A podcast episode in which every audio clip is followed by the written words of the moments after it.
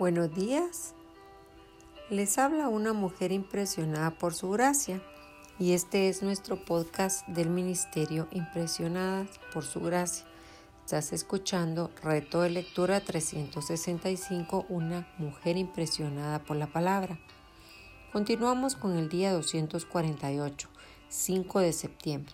Hoy leemos Ezequiel capítulos del 43 al 45. La gloria de Dios habitará en medio de ellos para siempre.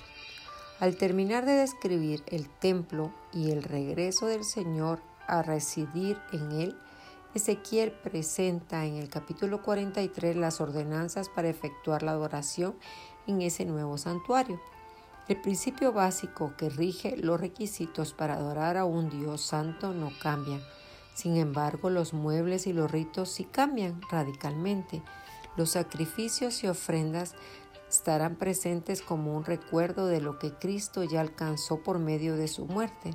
Se debe notar que el sistema es totalmente distinto al ritual en Levítico y de esta manera el sistema de adoración cambiará. A lo largo de nuestra lectura, los últimos días hemos podido notar que el principal problema de Israel era que había olvidado la grandeza y gloria de Dios.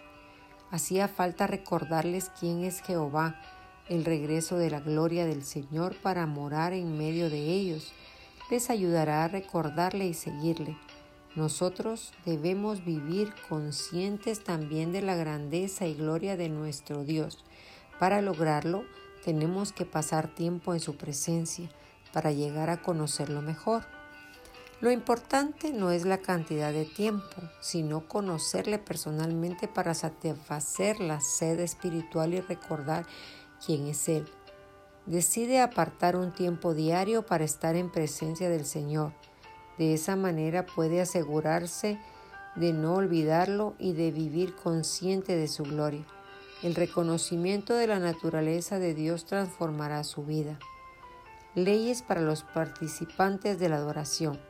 Al establecer de nuevo el templo, la gloria de Dios regresa y por eso el Señor ordena un reglamento para los participantes en la adoración en el capítulo 44, versículos del 1 al 4.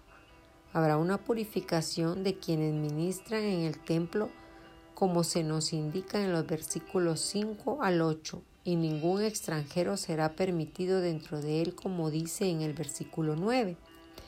El sacerdote tenía que mantenerse santo conforme a las elevadas normas de purificación y santidad. En el Nuevo Testamento todo creyente recibe el ministerio del sacerdocio para dirigir la adoración a Dios. Primera de Pedro 2, 9. Apocalipsis 1, 5 al 6. ¿Exige Dios las mismas normas de santidad y pureza de parte de los creyentes hoy? ¿Cuáles son las implicaciones de esta verdad para nuestra vida?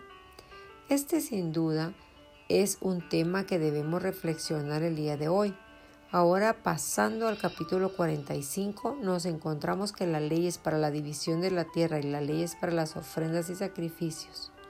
Como ya se mencionó el día de ayer, las divisiones territoriales no serán las mismas herencias que las tribus israelitas recibieron al principio. La topografía habrá cambiado y por eso será posible una nueva distribución. Se apartará un lugar en medio de la tierra para Dios y sus siervos. La división de la tierra se hará con justicia porque solo se usarán medidas justas. Aparte, algunas de las fiestas instituidas en el pacto mosaico serán restauradas, otras no se celebrarán. Por ejemplo, las fiestas de las trompetas no serán usadas porque se celebrarán para participar la reunión final de Israel. Al estar juntos ya no hay por qué celebrarla. Tampoco se celebrará el día de la expiación, porque el pueblo habrá sido purificado ya. Todas las ofrendas serán restauradas. Estas ofrendas nunca fueron las bases de la salvación. Se harán como recuerdo de la obra que Cristo consumió en la cruz. Gracias por escucharnos en este bello día. Nuestra oración es que Cristo viva en tu corazón por la fe y que el amor sea la raíz y el fundamento de tu vida y que así puedas comprender cuán ancho, largo, alto y profundo es el amor de Cristo.